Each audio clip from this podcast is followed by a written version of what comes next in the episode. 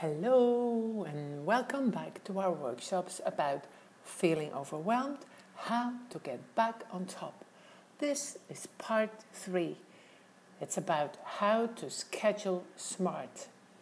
My name is Mia van Steenwinkel, and these audios are part of a whole series on cocooning smart for students.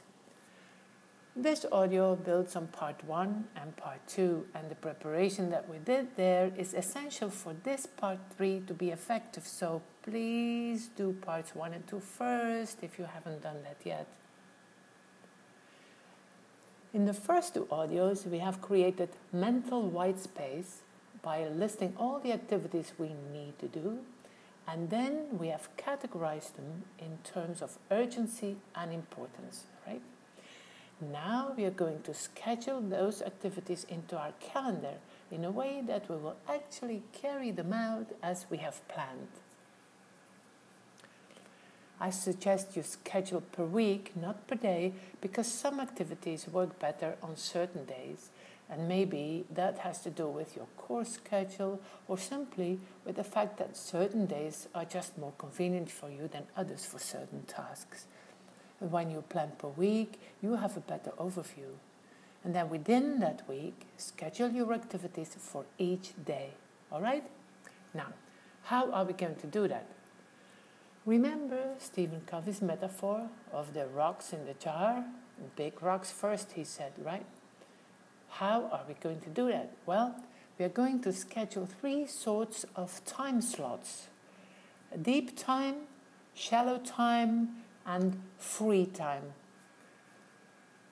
Deep time is for the important tasks of Q1 and Q2 activities. So for each day of the week, you block some fixed times for deep focus.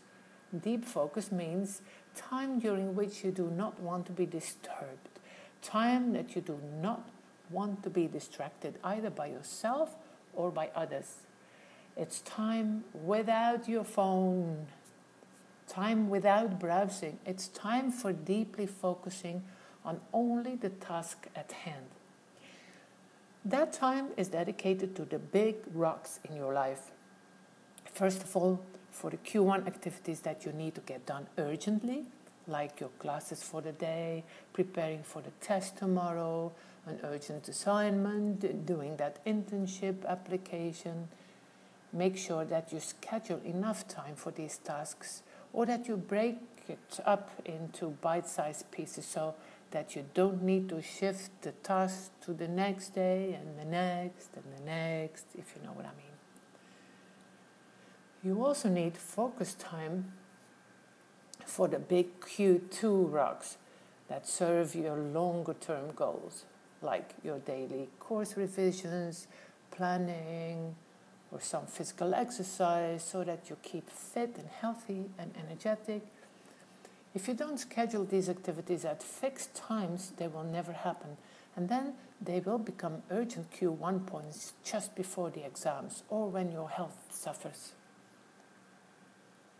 Scheduled Q2 time is the time that's going to prevent you from being in a reactive mode, from being overwhelmed. It's your daily habits to reach your dreams in a way that don't that you don't get stressed.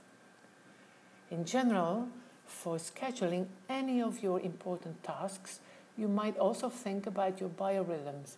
If you can better focus in the morning, and most people can, because that's when your mind is fresh, then plan the tasks that require more, more focus in the morning and leave the lighter ones for the end of the day. Just try it out and see what works best for you.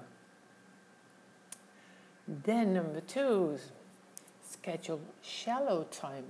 Shallow time is time for small activities which cost less brain power. Maybe some small but important Q1 or Q2 tasks. And here's when you could do some Q3 activities, the stuff that other people are asking from you and which is often sidetracking you from the work you need to get done to reach your goals you can respond to other people's demands, but at the appropriate time. For example, you could set some time apart each day to reply your WhatsApps or your emails and that kind of things. Number three, schedule free time. When you're done, be done. Now you can fill in the sand. When you want to chill, you can spend your time chilling. This is when you can throw in your Q4 activities if you want. You can do your chats or watch your X Factors or cat videos or do a bit of gaming. Talking about which, now I have to be careful not to come across as motherly. And I'm sure I will. But I must say this please do not let this run into your sleep time. Please, please, please. Because enough sleep should definitely be in your Q2 box. Because if it isn't, you will bring yourself straight away back to being massively overwhelmed. And you know what I mean. All right. Hooray, all the rocks are in the jar. Everything is scheduled for the week. Big rocks first, then gravel, and even some sand, which is now filling the spaces in between. Now, what if there's too many rocks and there's not enough hours in the day to get all the things done that you want to do? Well, revisiting your matrix would be a very good place to start. And you simply leave out what's not important. So you need to rethink what is really important for you. As Stephen Covey said, the key is not to prioritize what's on your schedule, but to schedule your priorities. Again, the key is not to prioritize what's on your schedule, but to schedule your priorities. Now, I have a golden bonus tip for you. You want to know what it is? Okay, here we go. Team up with somebody who can keep you accountable for doing what you have scheduled.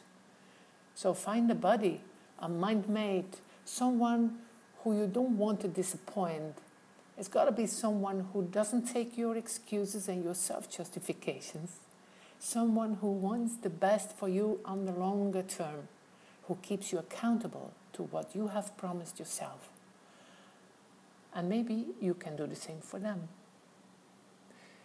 I'll share you with you how you can do that in a way that you will rock your socks off.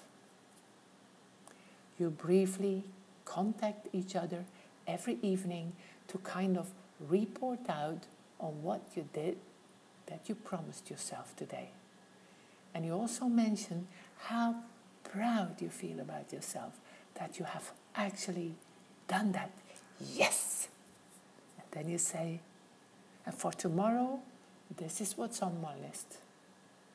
And then you return the favor.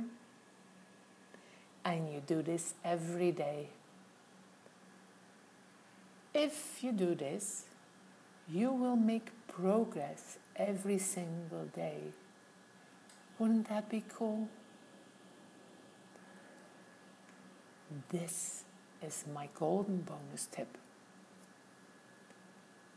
You're welcome.